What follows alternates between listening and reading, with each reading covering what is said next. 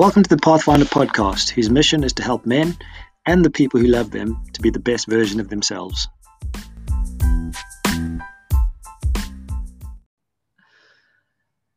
Right. Welcome to the Pathfinder podcast. My name's Will, and I'm delighted to introduce my very good friend, Caroline Martin, who's now married, and Caroline Rowett. Um, I've known Caroline for a very long time. Won't go into quite how long, but um, we're, we're very old friends from school in Zimbabwe. And Caroline is now a qualified time to think coach and facilitator. She's a transformational coach uh, with an interest in obviously children because that's where she specialized, but that was born out of being a mother herself. And she works in both a mixture of groups, workshops, and one to one coaching uh, where she helps parents to find confidence in their parenting so that they can be better parents to their children, which is hugely important. Um, I, I, got excited when I connected with Caroline and wanted to introduce her um, to the idea of coming onto the podcast because I'm going through the, the parenting thing myself. And uh, while it is the absolute privilege of, of all of our lives, it's also such a challenge. And it's just great to have somebody Caroline's experience and expertise to chat through some issues. So, welcome, Caroline. Great to have you. Thank you. Well, it's lovely to be here and great to connect with you again after all this time. yeah, and funny how we've gone from being kids ourselves to now being parents and having to deal with with the flip side of, of all of that. Absolutely, absolutely, quite a quite a shift. yes, yeah. So, Caroline, obviously, I know a bit of backstory about you. Would you mind sharing a little bit about yourself in terms of your early memories of school, growing up, and, and how that might have shaped you in terms of um, where you've gotten to today? Yeah, absolutely. Well, as you mentioned, um, I grew up in Zimbabwe. Um, and I'm now living in the UK, which uh, has I've been for the last coming up 20 years now.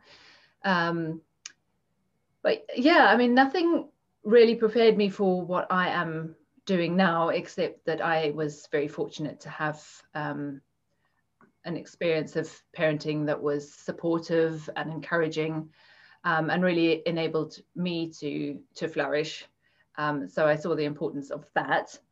Um, but yeah, I went to school in Zimbabwe and then I went to university in Cape Town, um, studied architecture and then realized that that was a lot of sitting behind a computer and I'm actually a people person. So that was a bit of a, a shift of dynamic. Um, and then um, I had children uh, and then after they got to sort of ages of um, about eight and 10, I suddenly realized that I needed to think about what I was going to do when they needed me slightly less.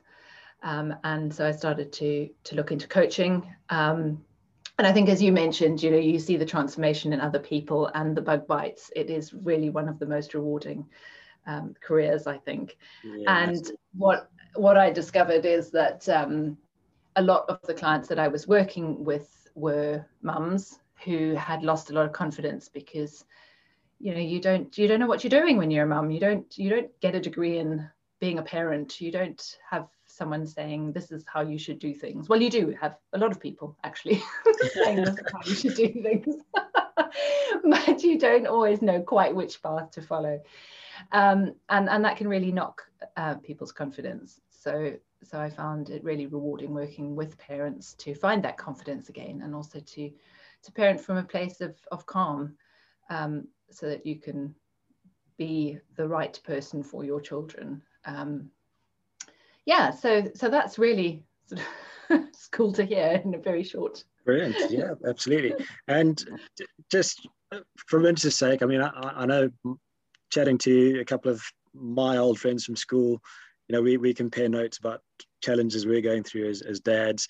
Um, you know, and every now and again, somebody will will bring out the old quip. You know, you have to get a license to drive a car. You have to, you know, go to school and and and pass tests to you know fire a gun or fly an aeroplane but nobody qualifies you for being a parent we, we just one moment you're happy and carefree next moment this screaming bundle of joy turns up and turns your, your world upside down. So, um, what kind of training would you say might be helpful for people who are looking to become parents? So, you know, people who who've got to that point where they're thinking, yeah, we're ready to have children, um, as well as obviously those of us who need a crash course because it, it's happened and suddenly it's, it's all in our face. yeah. Uh, well, I think there's no one path to it, but I think the I think the main thing is to remain open and curious and observant. Um, you've got a you've got a human life in your hands that you are trying to support and and encourage to be their best, um, and it really is about noticing them, you know, who who they are as a person, um, and and doing a bit of research as well is really helpful. So knowing where they are in their development and, and understanding certain parts of, of what's going on for them cognitively um, and emotionally, so that you can I, so that you can sort of approach things from a better un, a place of understanding, I think.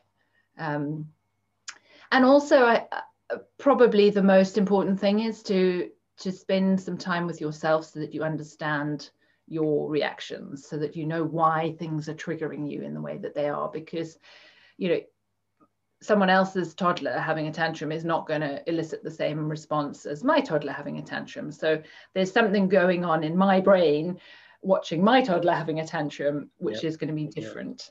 Yeah. Um, and so what is that you know what what's going on for you uh, and to be curious about that i think is probably the the best thing that we can do as parents so that sounds like as parents we, we have to do a bit of work in terms of both our self-awareness and a, and a bit of ego as well i guess yeah yeah definitely because i think yes self self-awareness is is key.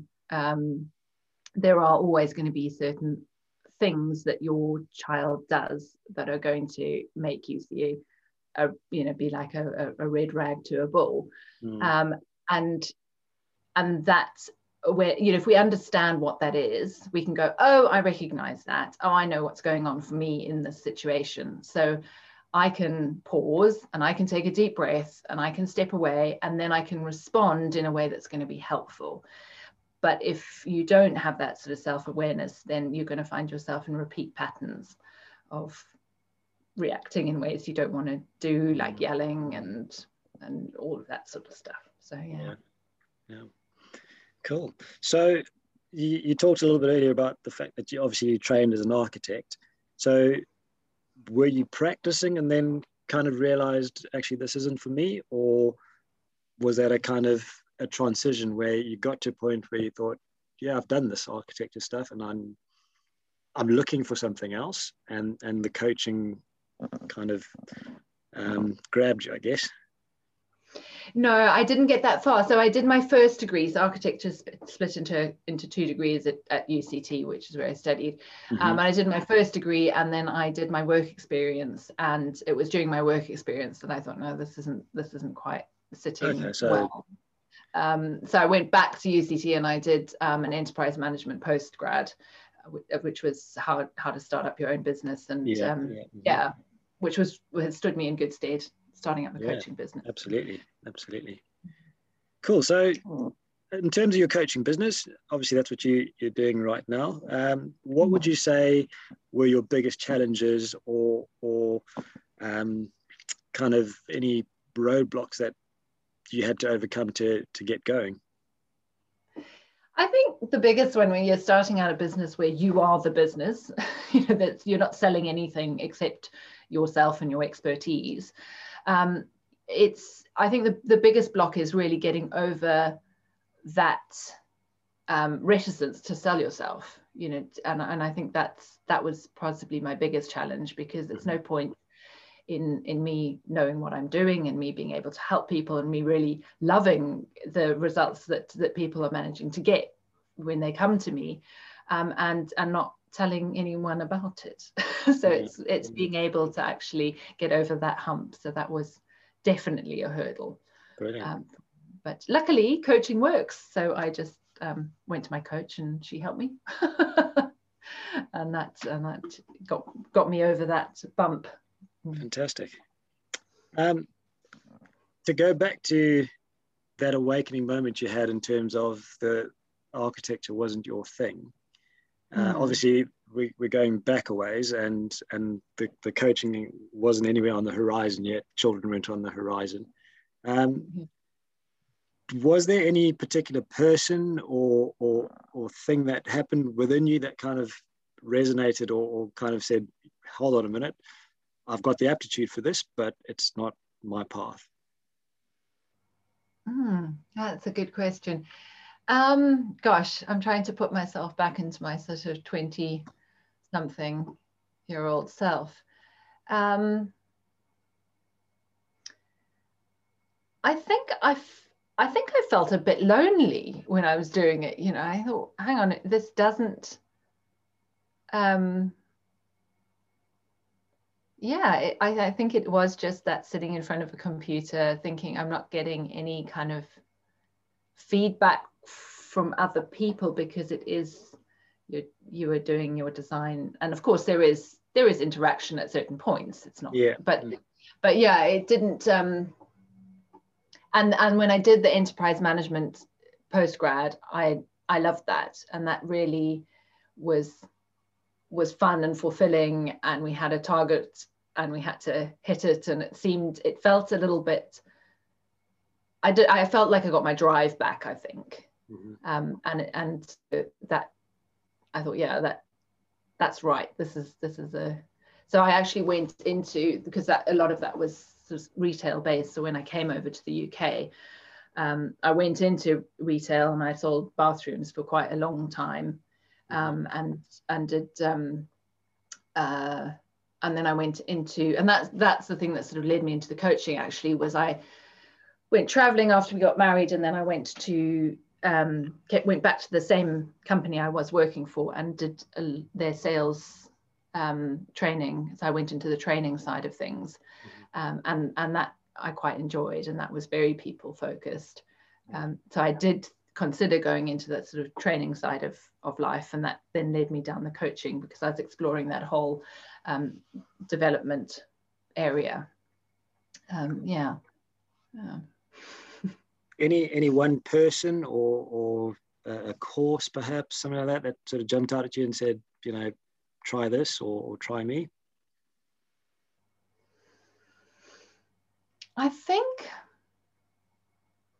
well, that's, I mean, it's interesting. I, I think my parents always supported me to, to try what felt right for me. Mm-hmm. Um, so I didn't get pushed in any particular direction by them. Um, and I think I've always been pretty self-directed, actually. Um, yeah, some might call it. You didn't have a a, a Tony Robbins moment or, or, something like that? You know, I didn't, Munya. I'm trying to think of what I might have, who might have sort of. I mean, I certainly, um, when I did my postgrad, I really resonated with the person who was taking it, and there was a lot of. Um, he was doing his MBA at the time, so it was a lot of the learning that he was having from that was coming through into mm-hmm. what he was teaching us. Um, and and there were things like um, you know Stephen Covey's work and you know other you know okay. that yeah. kind of um, thing which actually funnily enough I've read that book again recently and it has a lot of inspiration for parents I think I read it in a very different way yeah now than I did mm. when when yeah. I was without children mm. um, but no there were like I'm trying to think I mean I I guess actually in some ways, Dan, my husband, I was I was with him. That was the first year of our relationship. Was actually when I kind of changed direction. Um, so he would have also he was definitely also influ- influential in supporting me to mm. to decide what to do.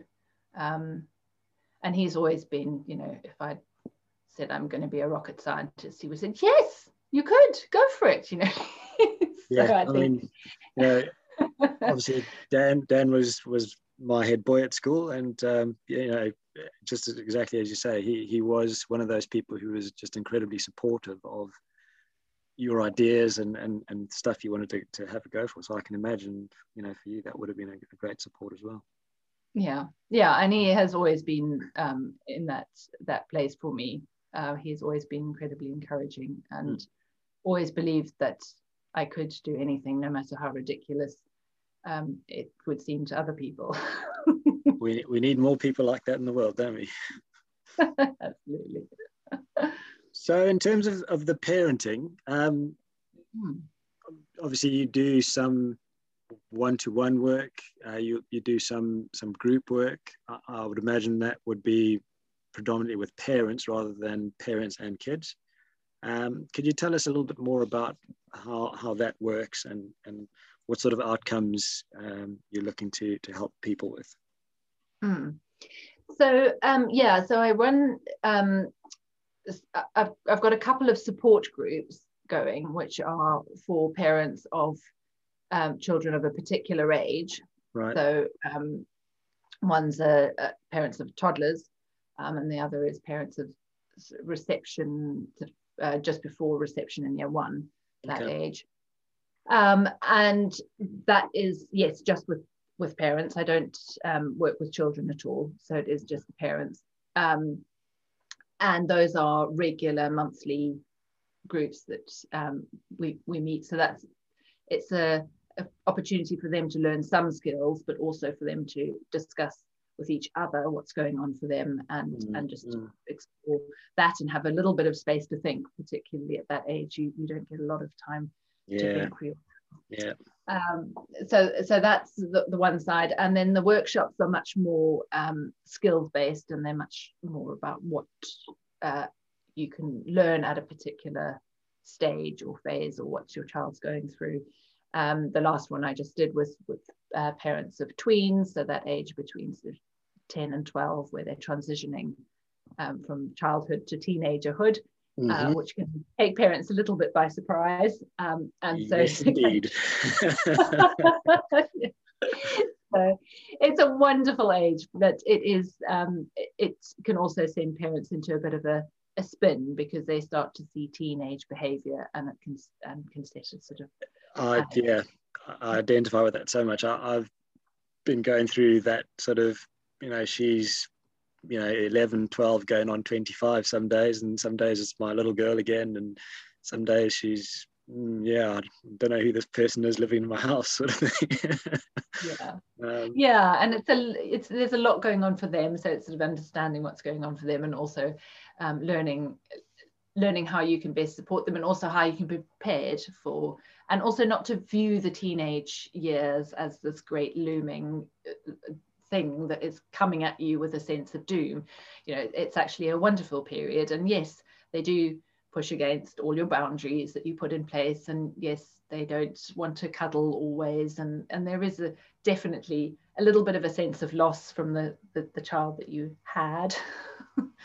Um, but they're growing into to wonderful um, teenagers and and then into adults so it's looking forward to that as well. Yeah absolutely. and so so that's what that workshop is is about is the, the tweens one. But there's so the workshops tend to focus on a particular stage that children are going through and how parents can um, and it is an opportunity for them again to think for themselves about certain aspects. So I, i'll pose questions for them to think of in pairs and that sort of thing. So it's very much an interactive workshop um, and then the one-to-one coaching is is is that. It's very much about again parents having an opportunity to think for themselves and just to work out what's going on because often when they're hit with certain challenges they can only see the challenge and they and it becomes this sort of looming thing that keeps repeating and they feel more and more overwhelmed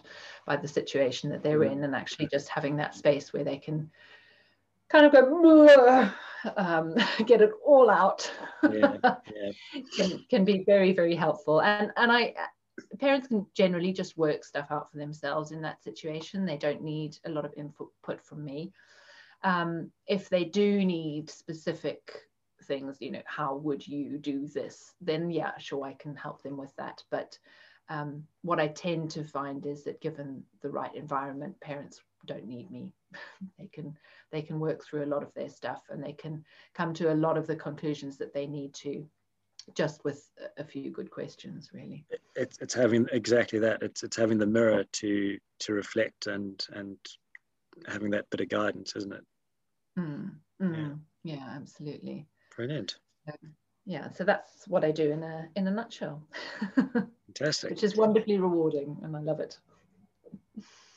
Awesome. So i'm going to throw a couple of questions at you in terms of some of the challenges that myself and, and some of my fellow parents, dads particularly, are, are struggling with and things that we, we're kind of talking about. And um, it would be great to, to get some, some tips and tricks in terms of, of that practical um, advice and things we can look at implementing, changing, or, or thinking about.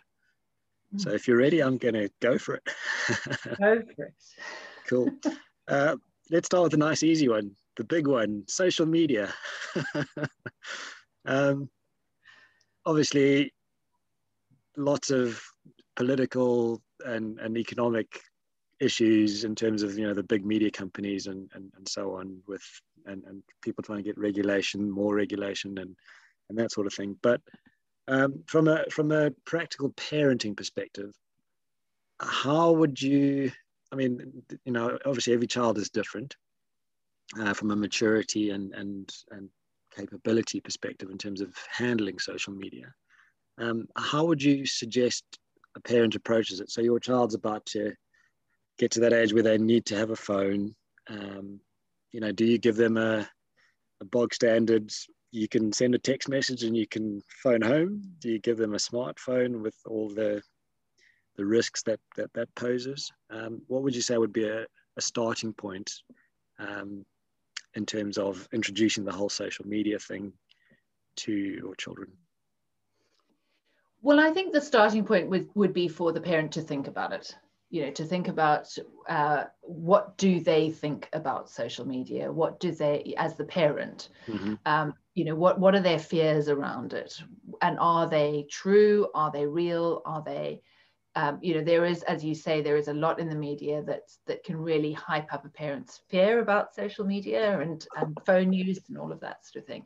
But if a parent, I think, thinks about it first, they will probably get some perspective on it.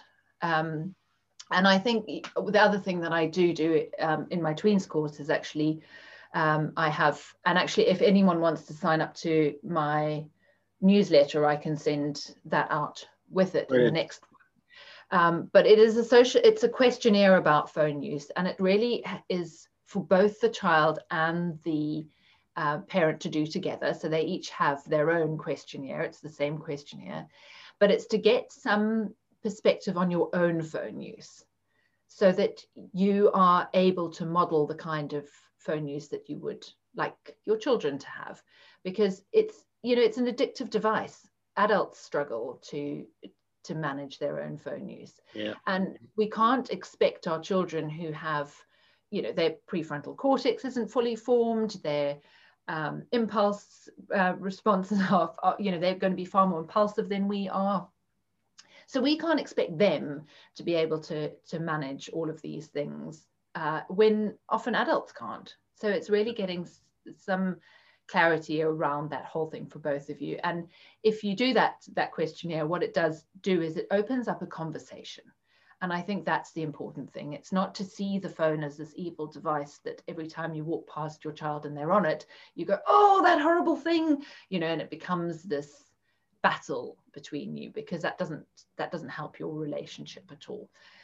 So so yeah it's it's thinking about how do you use your phone? How what do they need to do on their phone? What's what's realistic?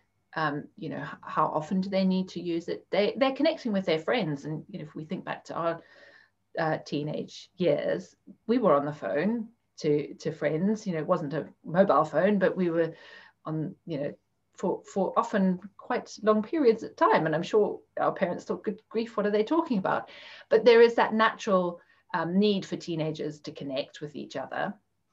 Um, so, so to to really recognize that as well, Mm-hmm. But then also to look at, you know, what are they missing out if they're on their phones all the time? And what can you help them do instead?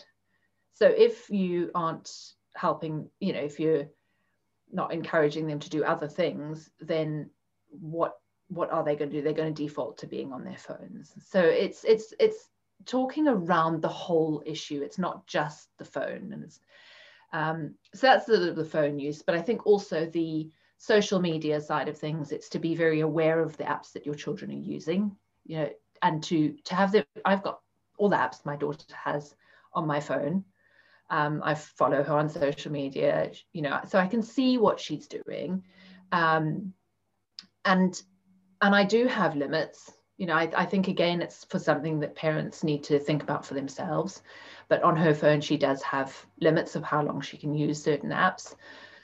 Um, and I think, but I, but and again, the other thing about social media is a lot of the detrimental stuff happens with children's self-esteem.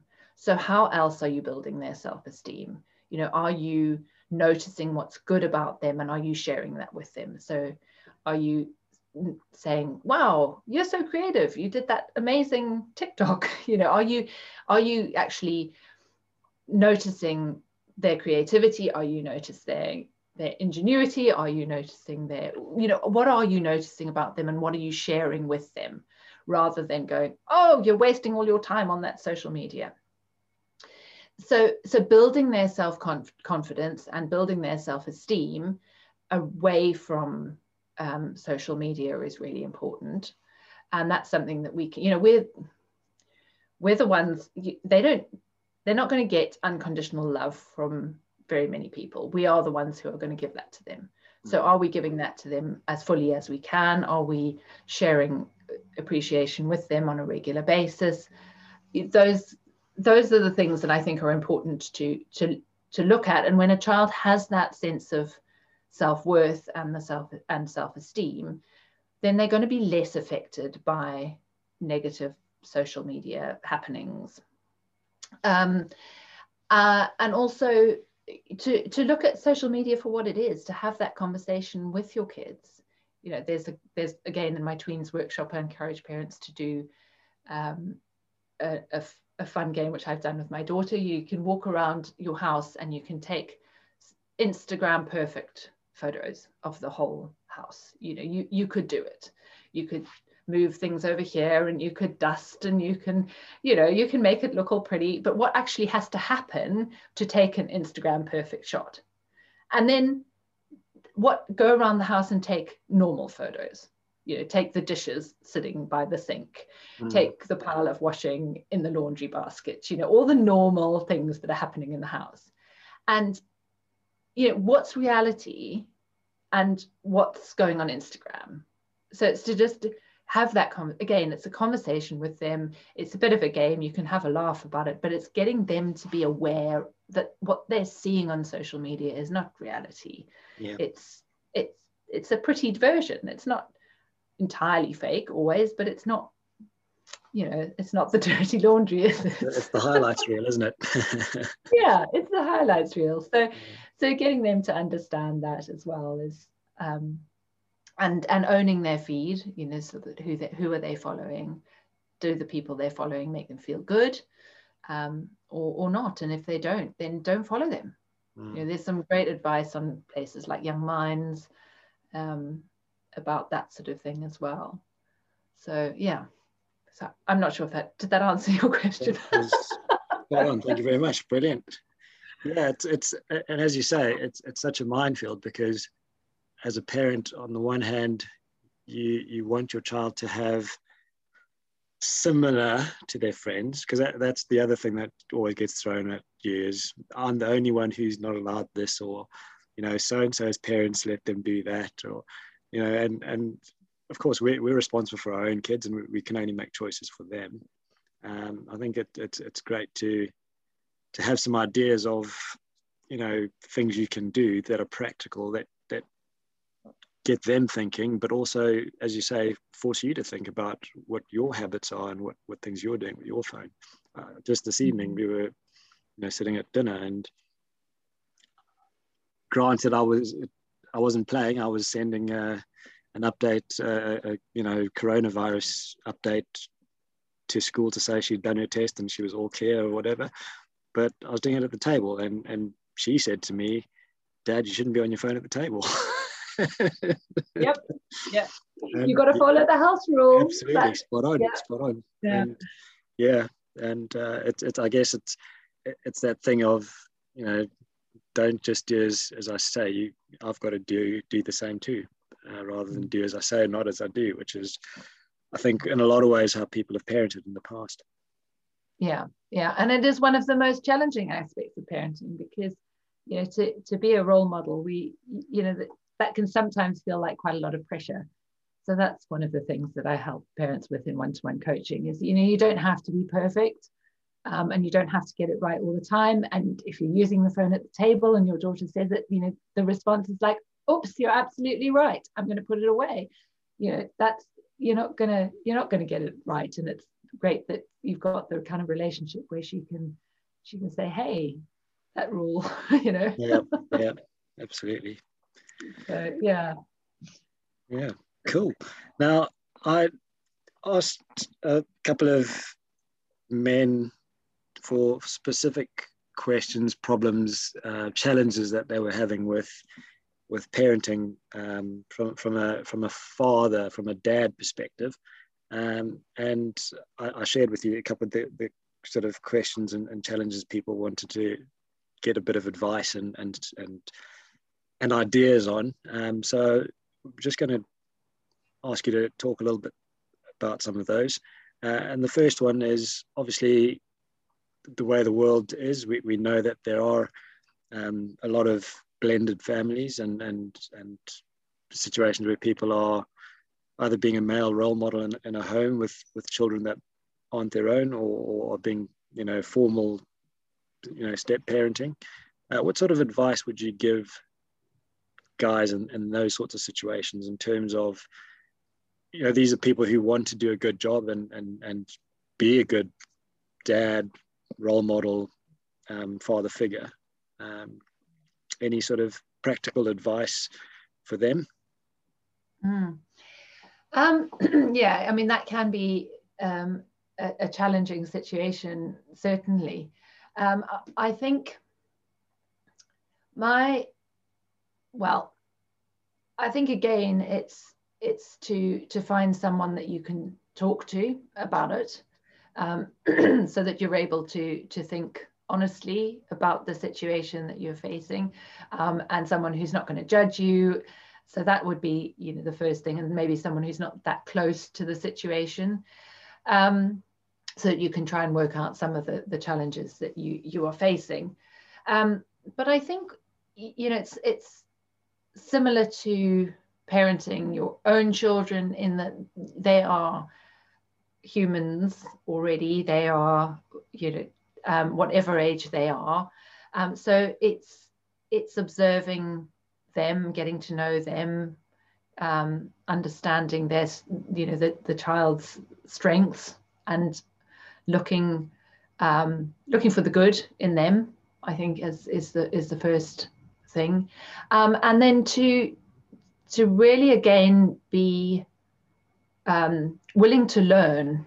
I think whether it's learning more about the the specific child and, and how they are and who they are, um, or a specific age and what that child might be facing at that particular age. Because you know, as parents who you know, if you if you have your own children, you kind of grow with them and you notice the developments as they as they come. But if you are step parenting, often you've you've missed um, stages.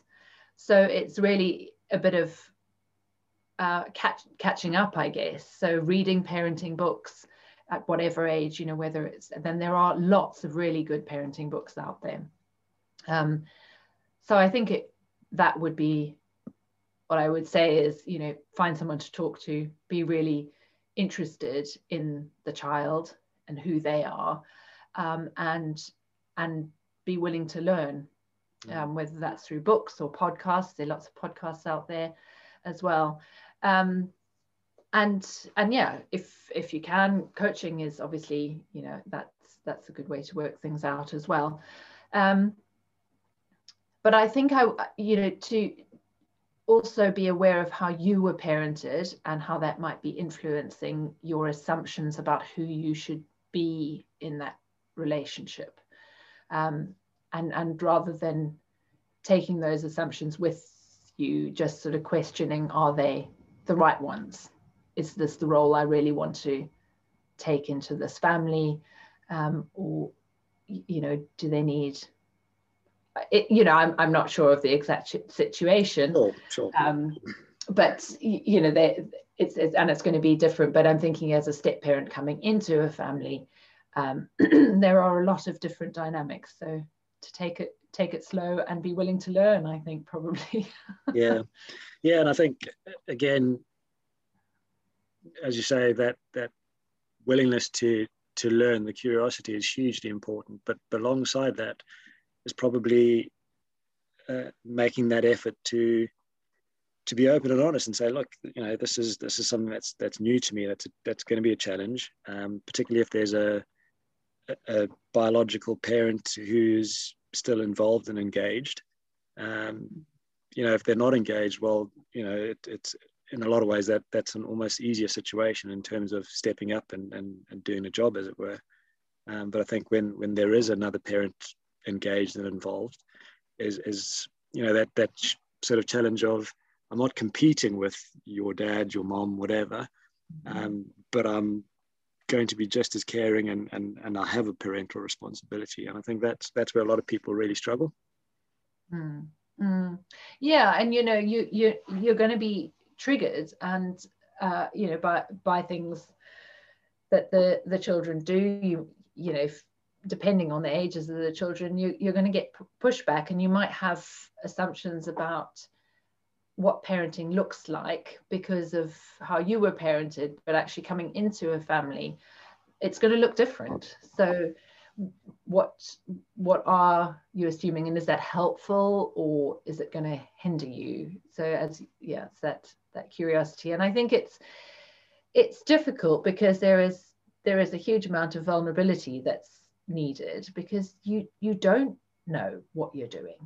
Um, and to admit that you don't know what you're doing is hard. Um, you know you don't know what you're doing when you have a child but they're a baby so they don't know that you don't know what you're doing. Yeah.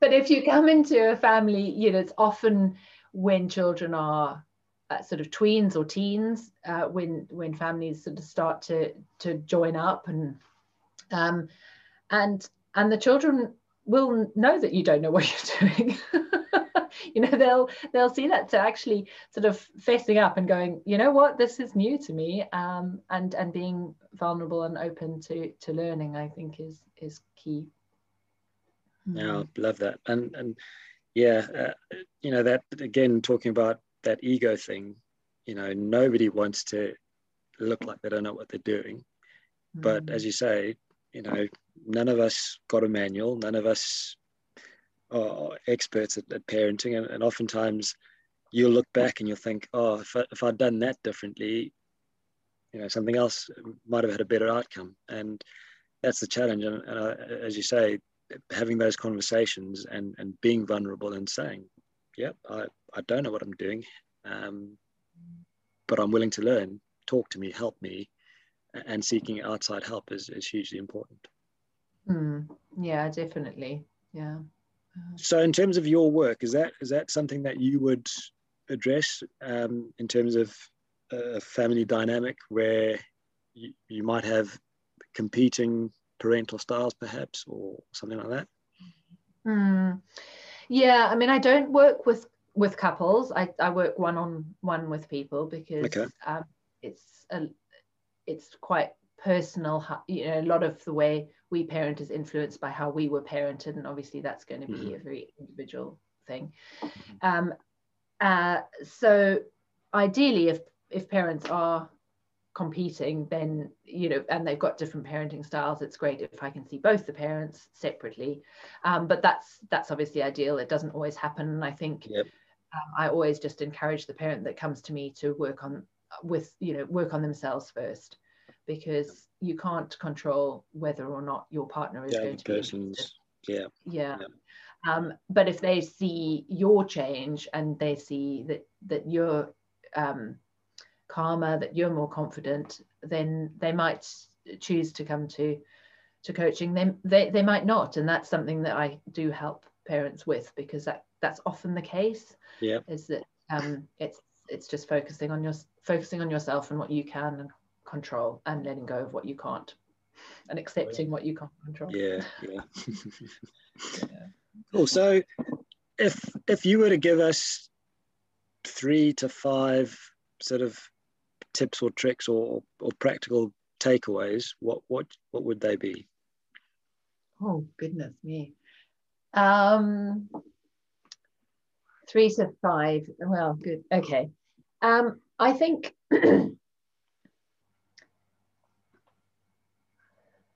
I, I I think it, it is to observe what's going on in any given moment, to reflect. I think it, it's really helpful if so often with parenting, we can come across the same things that trigger us and we get into repeat patterns of yelling uh, when our children do certain things. Um, and I think reflecting on what's going on is one of the, the most helpful things to do. To actually go, this keeps coming up. So instead of going, my child keeps doing this, rather go, hmm, I keep reacting like this. So what's going on? Because it's our children are going to do things. You know, they they they they just are. They they're children. Um, so they're not going to listen all the time. They're going to be playing on doing something really uh, engaging and when you ask them to come to the dinner table they're going to go in a minute you know they're going to do all of these things and and how we react to that um, matters for our own sanity as much as anything else. So if we if we keep reacting negatively just to be reflective about that and to be curious about that i think um, so yeah, so that's one to develop a reflective practice and journaling can, can be really helpful for that. Um, and then to find out more, you know, to, you know, we don't, we don't know everything. And if you don't know how to deal with a certain situation, you, you don't have to keep doing things in the same way. You, you can find different ways. So to just be interested in finding out more, whether, as I said before, whether that's by listening to a blog, to, a podcast, or, or reading blogs or reading books, um, just to find out more about your child's development, what's going on from your child, what you could try differently.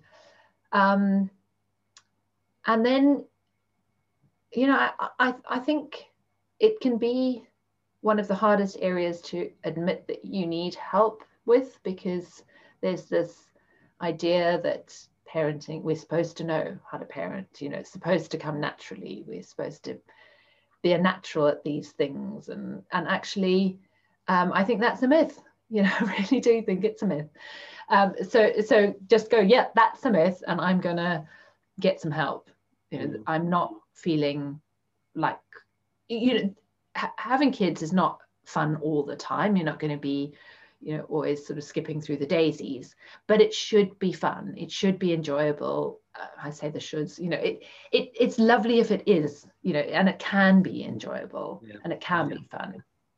Um, and if it just feels like an overwhelming, stressful um, thing day after day, then then seek help for it because there are ways, you know, whether in whoever you seek it from, um, there are ways that you can make make it more enjoyable and can feel calmer and can feel more confident about it. Um, and then yeah, just just I don't know, love your kids. They're great, that, you know. That's massive. That's massive. And you know, just uh, in, in summing up, you know, you, you've talked about observing our, our kids getting to to really see who they are um, reflecting on not only who they are, but also ourselves and our, our reactions to things that they do or things that trigger us in our responses to our kids. And then being open to learning um, different ways to be a better parent, also learning about the stage that your kids are going through, um, which, you know, to put it into kind of a, a scenario, I guess, um, you know, all of us have been house housebound and, and working from home, etc. And you know, the kid comes in and wants to show you their, you know, latest iteration of some drawing or you know Lego toy or whatever it is, and and you you know you you've got a Zoom conference going on or whatever it is, and you know on the one hand you feel bad because you, you're shooing them out the room because you, you're trying to work but at the same mm. time you, you realize that giving your kids attention showing them affection and, and acknowledging them is, is really important to them so yeah i mm. guess it's it's getting that balance and being at that point where the kids know that that love is there that at some point in the day they will get the attention because you're not working or not doing whatever um, mm. yeah i love those um, caroline i wanted to ask mm. if no, I, nothing tricky at all. Um, I won't throw a big curveball at you. Um, are there any sort of routines or, or, behaviors or practices that you would recommend from a parenting perspective that would help kids to feel better, feel more loved, acknowledged, um, mm. any of those sorts of things? Mm. I think the main one is is listening to them. Mm-hmm. You know, um, and and actually proactively setting time aside for that. It doesn't have to be long, um, and it, it really actually ten minutes where you're not interrupting them, where perhaps you ask a question that they're interested in answering, um, but perhaps they're just telling you something about their day. Um, and not interrupting them and not trying to fix anything, not trying to advise them, but just simply listening to them. Um, and I think that goes a long way because what that says to a child is that you're worth listening to. Um, and that really um, encourages, it boosts self esteem, it um, makes them feel that they are able to think their way and out of situations because their thoughts are, are worth something because you've listened to them. Yeah. so yeah i think i think that would would be probably my number number one. Um, and then the other one which i mentioned earlier is really to share appreciation with them for for who they are. Um, and and find the qualities that we love about them. And there seems to sometimes be this feeling that they're going to get too big for their boots or um, a big head or whatever these other strange sayings are. But it actually it doesn't actually it brings um, with it uh, a real understanding of who they are as a person. Um, and when they have that self-confidence usually humility comes with that actually.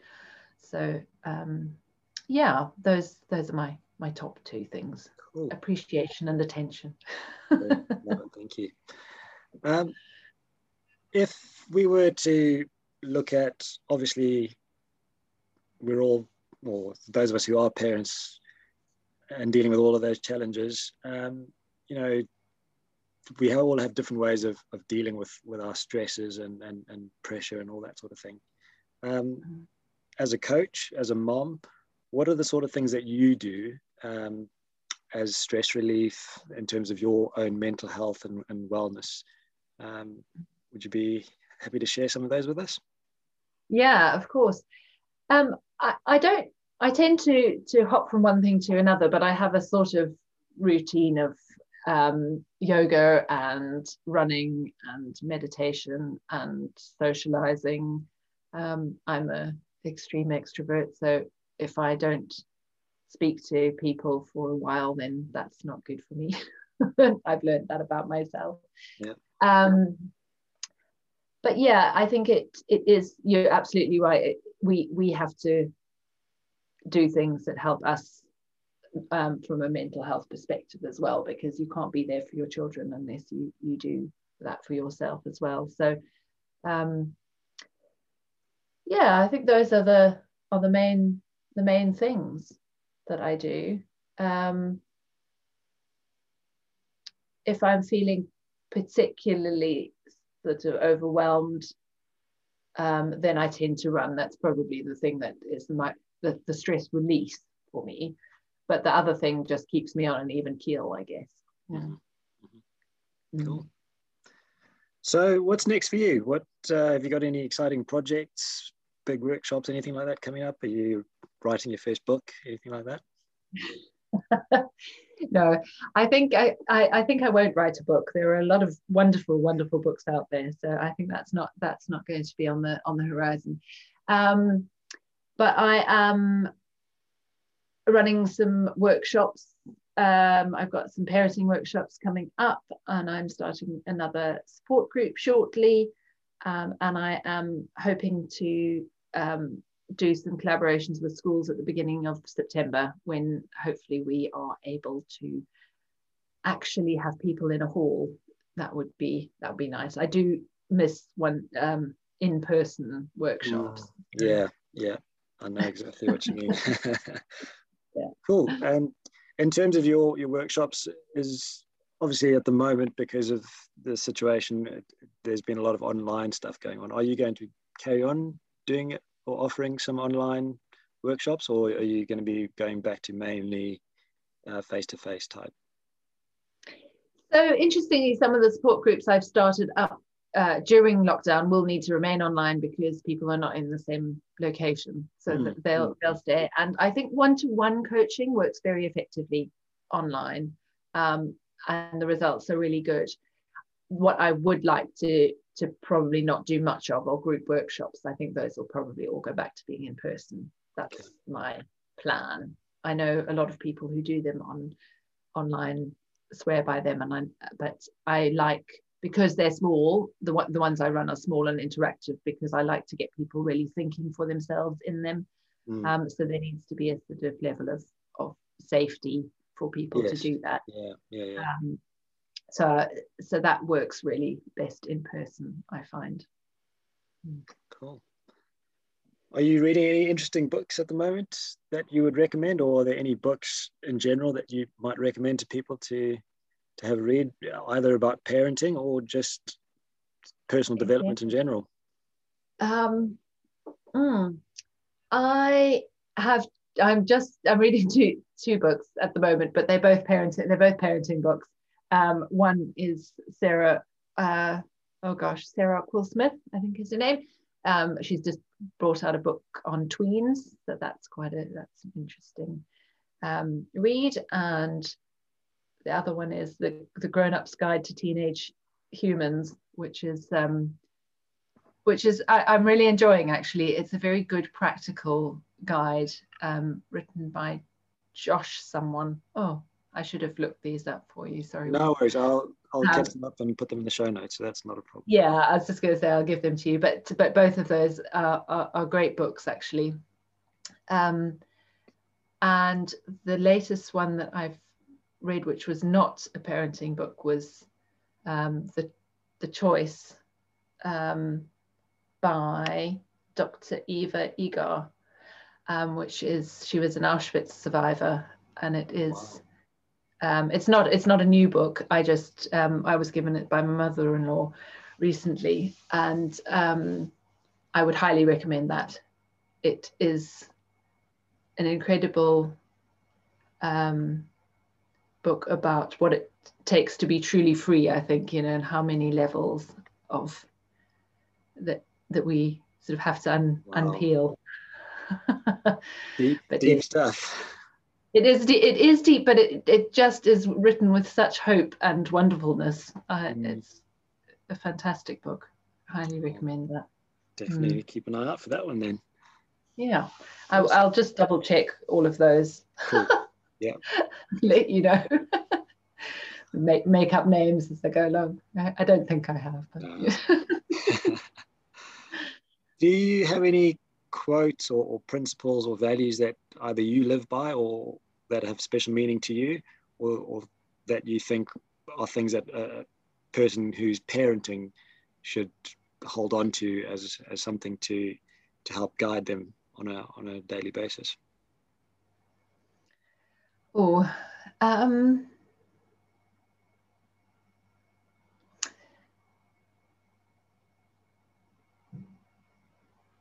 there's a there's a wonderful quote um, by Nancy Kline. um, and I probably am not going to get the the, the fullness of it. Um, but Nancy Kline was the woman who developed Time to Think, um, and uh, base, which is how do you create an environment really that enables people to think at their best. So that's the sort of basis of her uh, exploration, um, and that led to to the coaching practice that I use, which is the the time to think.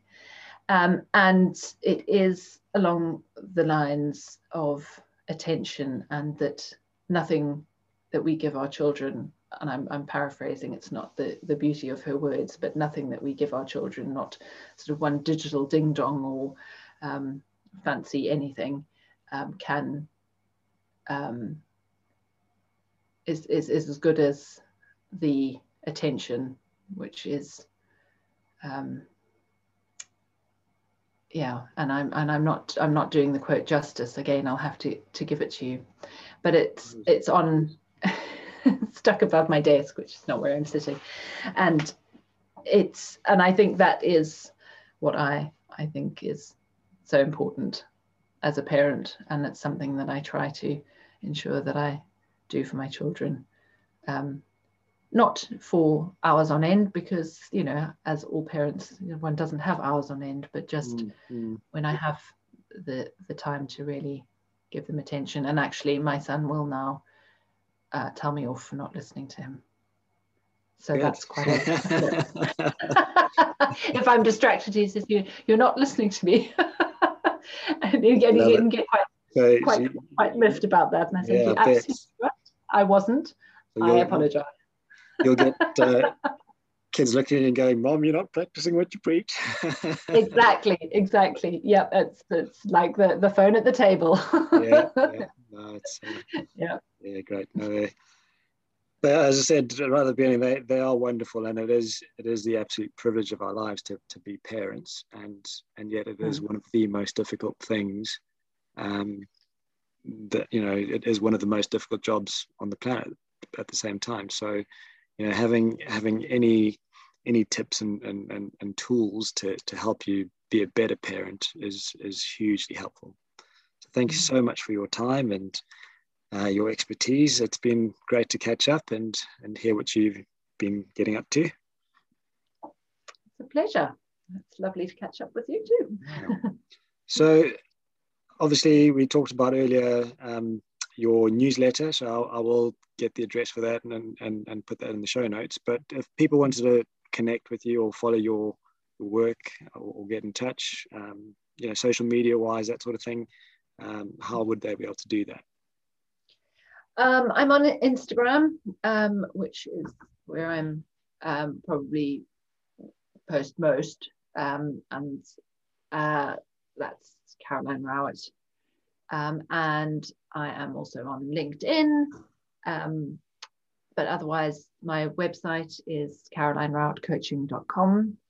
And yeah, as, as I mentioned, signing up for my newsletter via that.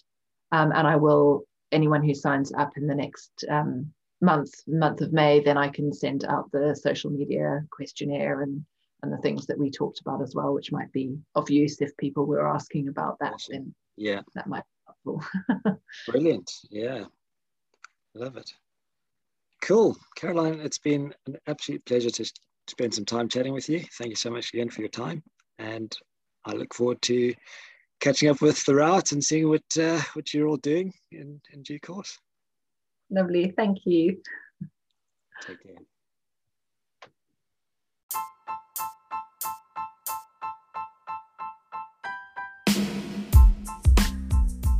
Thank you for joining us on the Pathfinder podcast. We value and appreciate your time. Please subscribe and share. Help us to spread the word and get as many men as we can reach doing the work and living their lives intentionally, purposefully, and passionately. Pathfinders lead the way.